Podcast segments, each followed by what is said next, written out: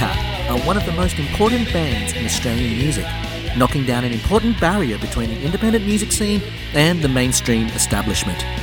But important important because they also made some killer pop music. They had one great album and an irresistible sound. They mixed it with floppy hair and a shrugged off attitude.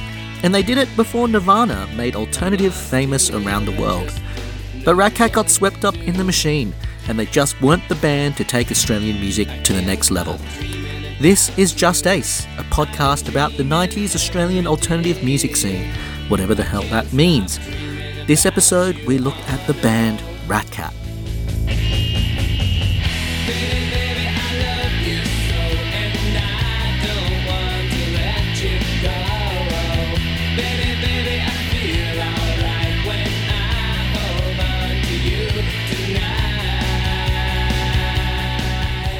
For a three piece band, a lot of people have been in Ratcat.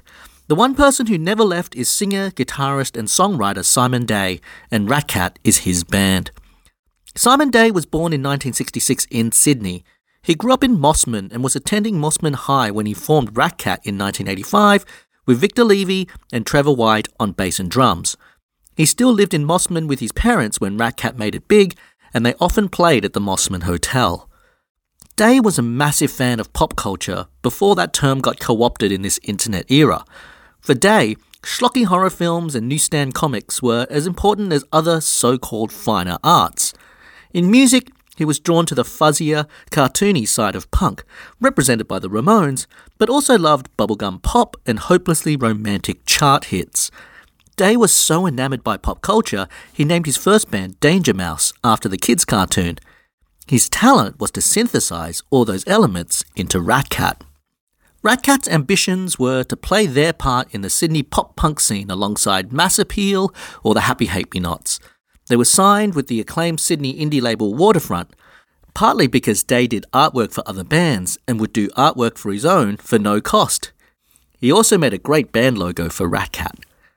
Compared to other bands on Waterfront like, say, the Hard Ons, Ratcat weren't the best musicians, nor did they have the most to say.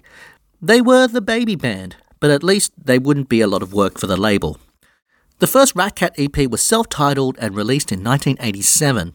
They followed it with some early singles, including a split single with the Hummingbirds. But unlike the Hummingbirds, these early recordings are not so revered. They are fun, and there's a lot of what made Ratcat good, but they are recorded cheaply and pretty throwaway. That disposable tendency would come to derail them later. Still, it had the buzzy guitars and the pop hooks, and being a Sydney band on Waterfront meant that it got some play on Triple J. One of the things on that first EP was their cover of I Think We're Alone Now, originally by Tommy James and the Shondells. It was a massive worldwide hit for Tiffany in August 1987. Ratcat's version came out in November 1987. All three versions, plus the Rubinoos version, are all great. There is no bad versions of this song. Here's I Think We're Alone Now by Rat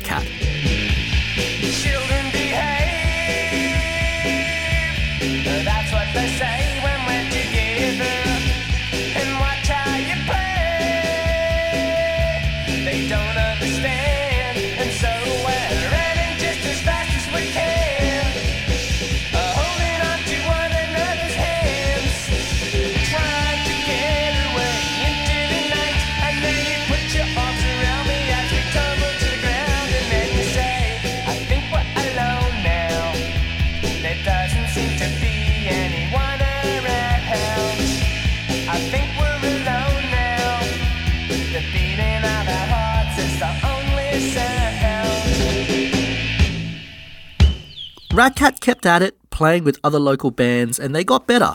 Their first album came in 1989, released on Waterfront called This Nightmare.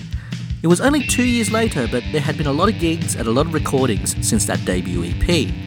The album won over new fans of the band and was enough to attract the attention of bigger labels. Here's one of the singles from This Nightmare Baby's Got a Gun.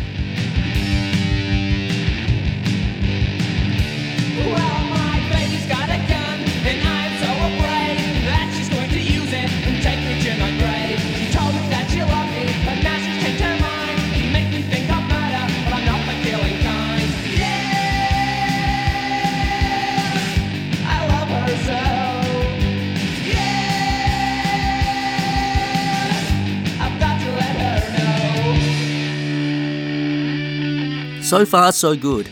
An EP and album on Waterfront, getting good supports, playing the right venues.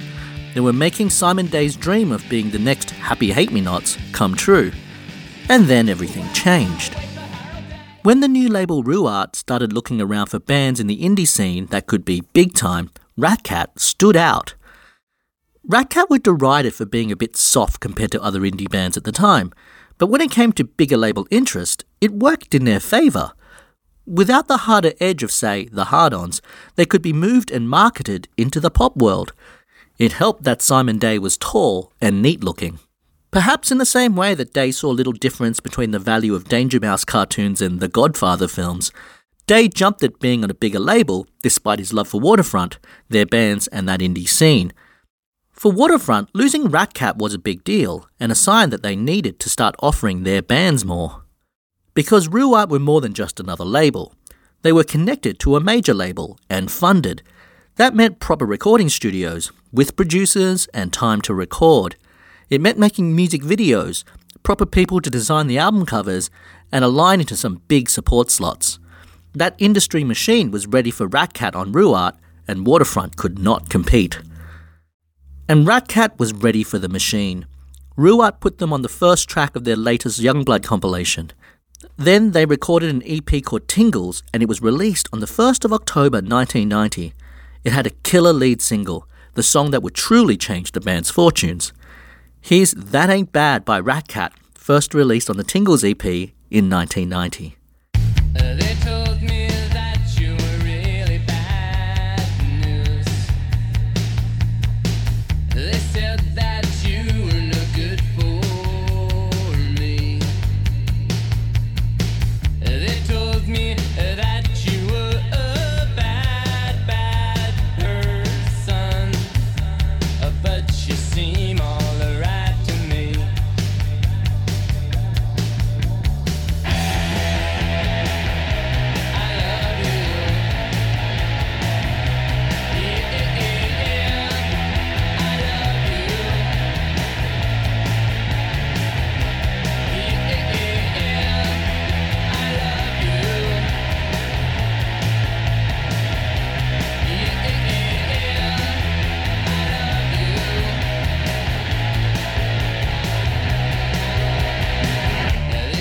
That Ain't Bad's origins were apparently as simple as Day wanting to repeat the phrase, I love you, over heavily distorted guitars. And perhaps that was a simple enough hook to win over a mass audience in Australia. It wasn't a million kilometres away from their This Nightmare stuff, but that simple romantic directness connected. It's a great pop song, but other factors helped to make it a hit. The film clip was great, and it showed off Simon Day's good looks. The film clip also features a young Naomi Watts, hot off a famous Australian TV commercial where she turns down a date with Tom Cruise for a roast lamb dinner. Simon Day went to school with her brother. Okay, folks, here we go. We're going to dial the winner of our Dinner with Tom Cruise competition. Hello? Hello, Julie Rankin. Yeah? Nice work, Julie. You've scored a dinner with Tom Cruise. Yes, a stretch limousine will take you to a top city restaurant, then a romantic dinner, just you and Fantastic. Tom. When? Tonight. Tonight. I'm sorry, I can't. What? What? Mum's doing a lamb roast. Oh, great, yeah. The Tingles EP was also as cheap to buy as they could make it $5. It was also a clever way for rooArt to get the record to a lot of people. Making a bit of a loss on the EP to get the band out there was something that indie labels just couldn't afford to do.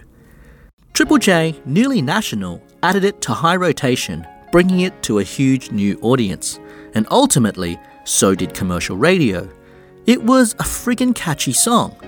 In May 1991, the song and the Tingles EP finally hit number one in the Australian charts, some seven months after it was released. It was the first Australian indie label single to reach number one. That Ain't Bad was the second highest selling single of 1991 in Australia. It only trailed Everything I Do, I Do It For You by Bryan Adams, which spent 400 weeks at number one in that calendar year. It also outsold Nirvana, whose groundbreaking Smells Like Teen Spirit was released four months later in 1991, and that album Nevermind that followed in November. Ratcat took alternative music to the top of the Australian charts several months before Nirvana became a household name. In Australian music history, one of the most tired stories that gets bandied about by critics is how the Saints, the phenomenal punk band from Brisbane, actually released their classic I'm Stranded in September 1976, before the punk explosion of 1977, beating the Sex Pistols and the Clash to punk. Then, in that same way, Ratcat deserves the credit for pioneering alternative rock before Nirvana. Ratcat was the first alternative band I heard, and the first alternative band a whole generation heard. That Ain't Bad shot the band to fame. A massive tour supporting INXS followed. It wasn't that long ago that Ratcat were a second build indie band, and now they were playing entertainment centres with a big hit on the radio. Two years earlier, they were happy to headline the Harold Park Hotel for their album launch. But there was still the music. Their second album, the first for rooArt, was called Blind Love and was released in May of 1991, still three months before Smells Like Teen Spirit. The first single was Don't Go Now, and it was another number one hit. If anything, this song was even better than That Ain't Bad. It had a killer film clip as well, showing off the band's youthful energy. From 1991's Blind Love, here's Ratcat with Don't Go Now. Well,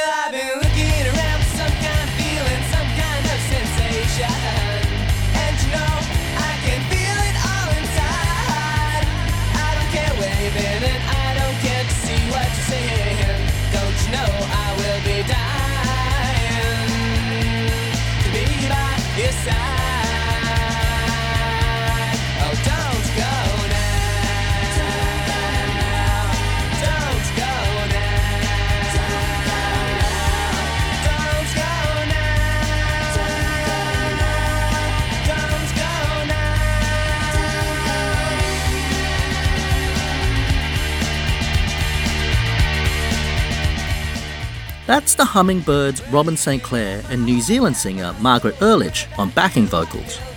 Don't Go Now doesn't have the place in history that makes That Ain't Bad important, but I think it might be a better song. The song is a rewrite of a Love Position song, a band formed by Robyn St. Clare and Half a Cow's Nick Dalton in the 80s.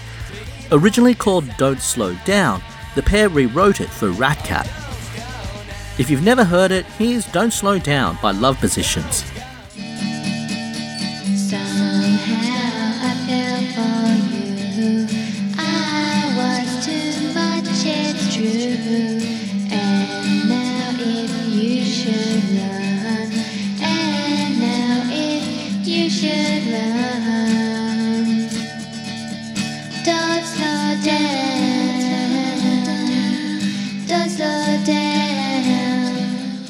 Blind Love was full of incredible pop songs. It mixed bubblegum and punk and put it in a comic book cartoon feel, mixed with a lot of teenage romance. In the 80s, major label albums sometimes had like five singles. If this album came out five years earlier, Blind Love would have delivered. Baby Baby became their third and last single from the album, charting at 21. But tracks like Yes I Wanna Go and Strange could have easily been follow up hits. Here's Strange by Ratcat.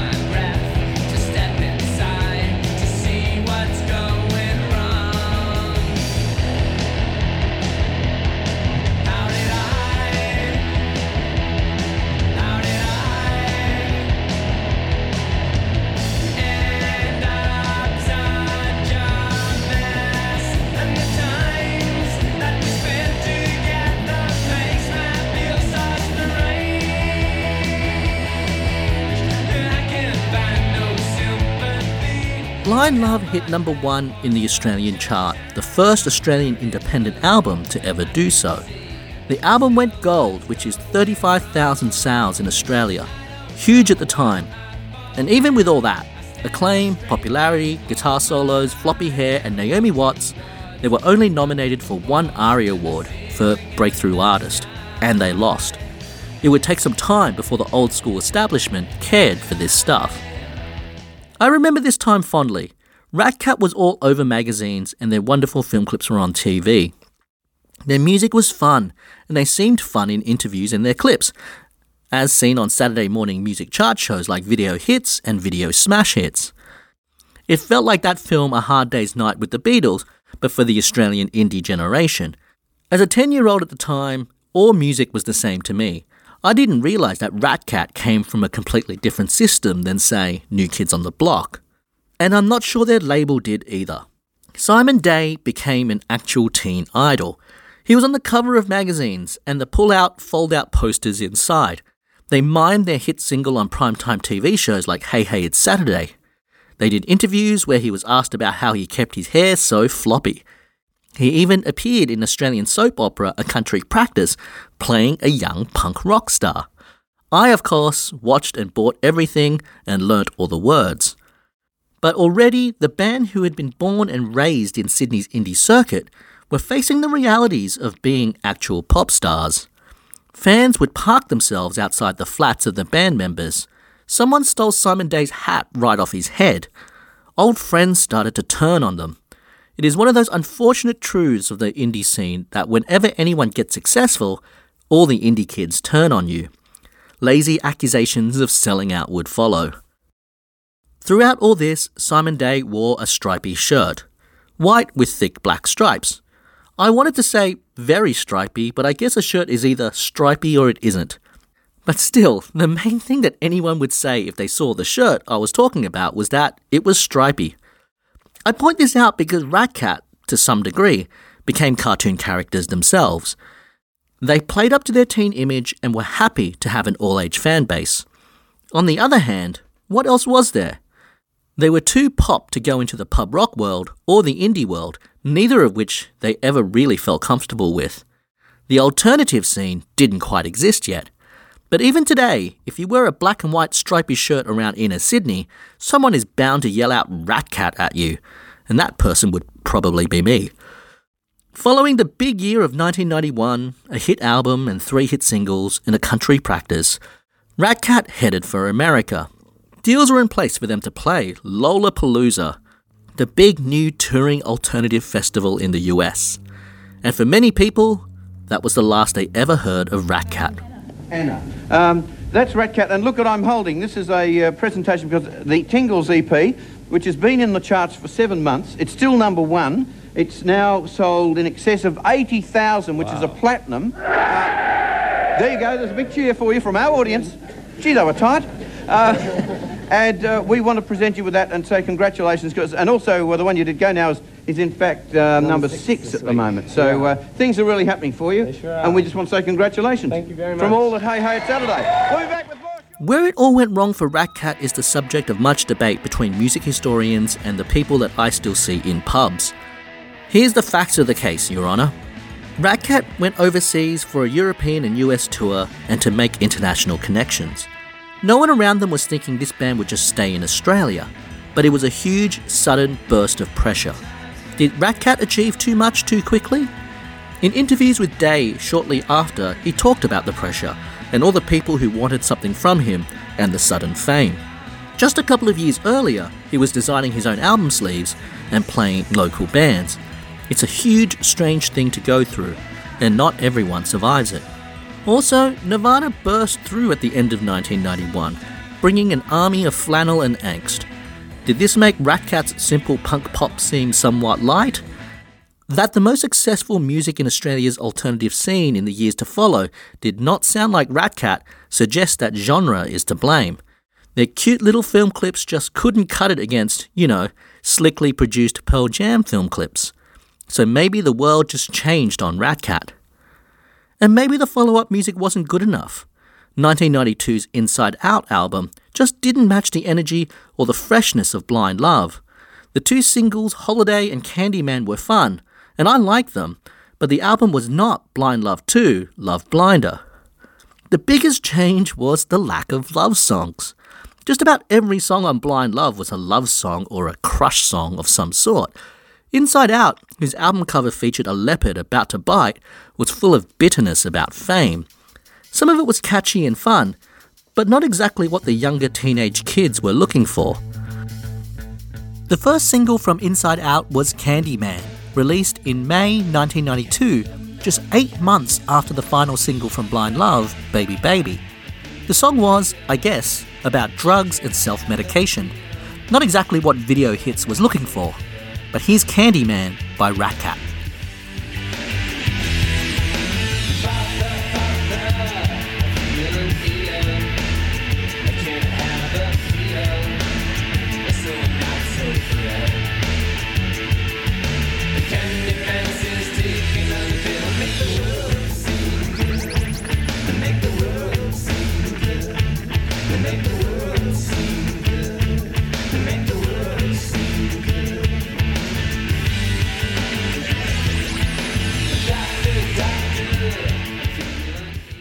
take the wonderful Sick of Being Down. I love the song, but it's just not a teenage anthem. What teenage kid wants to hear about this? Anyway, here's Sick of Being Down by Rat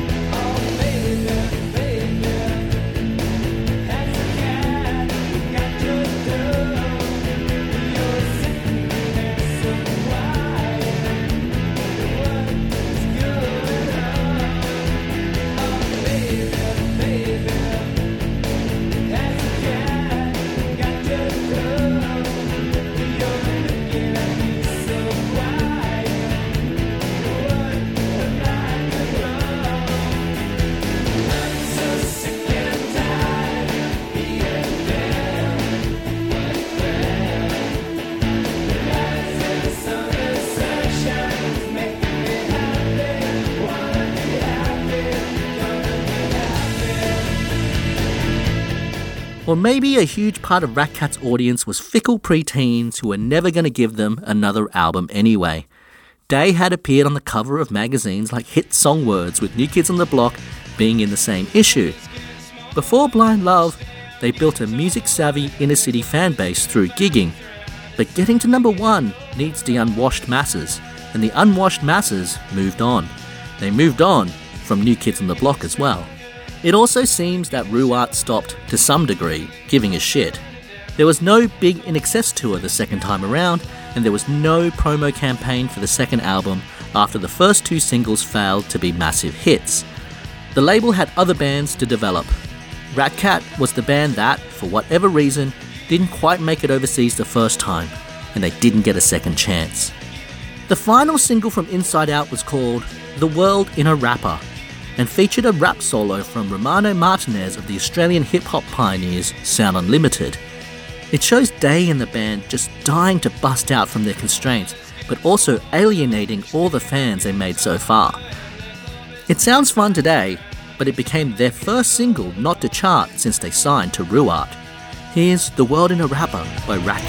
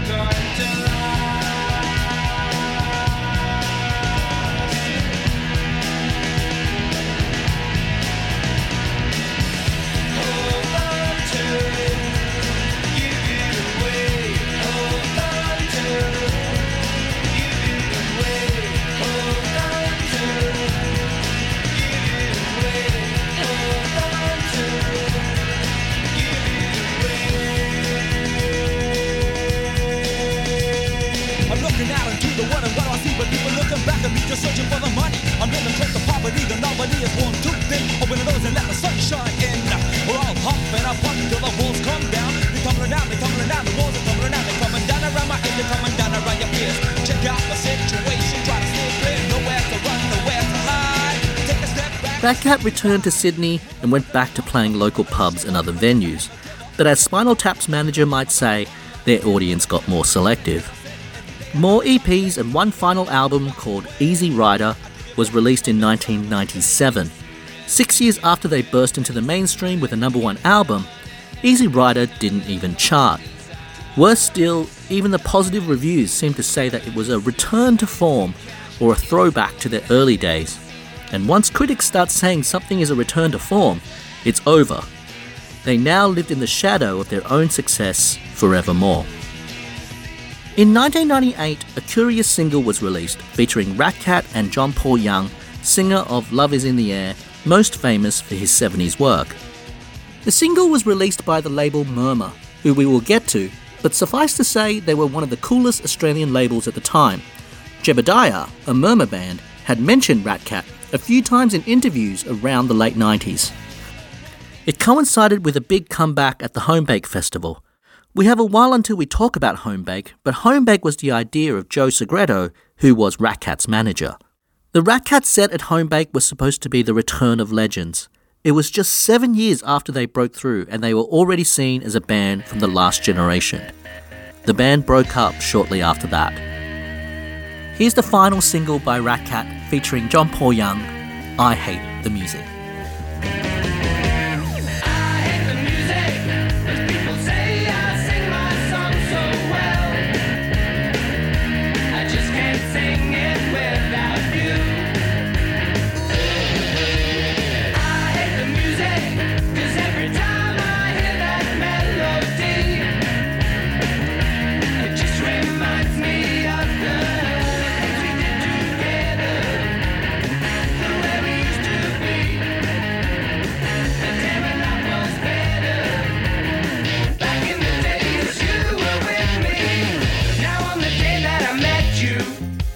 I really, really love that golden period of Ratcat. I was right there at the right age at the right time. I would watch video hits every Saturday morning and be excited for them when they climbed the charts. I would memorize lyrics printed in Smash Hits magazine. Later, they would be some of the first songs I ever learnt on guitar. But if I'm honest, for me, they just didn't cut it to be counted amongst the truly, truly greats. They weren't Australia's answer to Nirvana. They were barely a band in that sense, with so many members coming and going. They just didn't really add that much to the language of Australian music. I don't ever hear a band and think they are ripping off Ratcat because Ratcat themselves were a mix of other genres and punky bubblegum. And Day, for all his strengths, didn't have much to say about the human experience. But hey, hey, hey, hey, he loves you. If you wanted big, fun, rocking, silly love songs, well, step right up and bring a bag. Timeless, danceable, romantic pop with big, big choruses. Their singles were as good as anything by, say, the Buzzcocks or Supergrass or the Kinks, or any band where the upper limits of tempo were just a serving suggestion. In a lot of ways, the Irish band Ash took the same elements and made themselves worldwide stars. Ratcat also paved the way. They showed the industry that this indie stuff could work. It wasn't that it was simply good enough or catchy enough, but it's also that a band like this could print up and distribute enough albums, appear on enough TV shows and magazines that they could get to number one. It is important to know that Ratcat broke through the mainstream barrier before Nirvana. They were ahead of the whole scene until the whole scene turned into flannel and being sad and made Ratcat look a bit slight. They were the first, and for that alone, Ratcat deserves its place in music history. The singles EP should stand alongside I'm Stranded by the Saints, but with floppier hair. Ratcat were the gateway drug for me into something beyond the mainstream, and I believe that they were that for a whole generation. It was the first so called alternative music I ever heard, and that is such an important thing. Learning to be a music fan takes gateway drug bands, and the bigger the better. You have to hear Blind Love, that wonderful second album by Ratcat, first released in 1991, which also includes That Ain't Bad from Tingles. It is one of the great guitar pop, punky pop, power pop, whatever pop albums ever made and released anywhere in the world. I have met many non Australians who were the few to see them in the day in the US or the UK, and they treasure Blind Love. Some people got it and remain believers. In fact, the only ones who didn't get it were the generation just before them, the generation who thought it was too simplistic for their serious tastes. You know, like the people who didn't understand Can't Buy Me Love the first time around. Most versions of Blind Love these days includes all the Tingles tracks. If you like that, there's a best of called Twisted Tales, which you should also hear. But all their stuff, including the live album Alive and a rarities compilation and the early waterfront stuff, is available digitally. Ratcat, of course, reunited in the last decade or so to play to their crowd, doing classic album shows and 90s rock packages, as bands tend to do. But there has been no new music since 1997. And Day has actually cut his floppy hair, but there's still an occasional stripy shirt. As usual, Craig Mathieson's book, The Sell In, looks at Ratcat and talks about them from a really great industry point of view. And the story of Ratcat has been covered quite publicly. There's lots of blog posts online, and for me, these were really exciting times. I recently watched a documentary, When the Shouting Stops, about the band Bros. They were another teen pop band, and it was a great doco because it covers the highest of highs, then the crash back to earth. Done properly, the Ratcat story would be a great documentary. There's plenty of footage. You can see the montage of magazine covers in the height of their fame, and the big Homebake comeback. Interviews with Naomi Watts. There's plenty of stories. It's probably the best story about sudden fame in Australia in the 90s. Yes, a book would be nice, but a documentary, seeing the screaming crowds, the TV cameos, the squirmy Saturday morning teen shows, it's all there. And the music was pretty good as well. So, producers, give me a call. To end, here's Yes I Wanna Go, the super fun opening track to Blind Love, the chart topping second album by Ratcat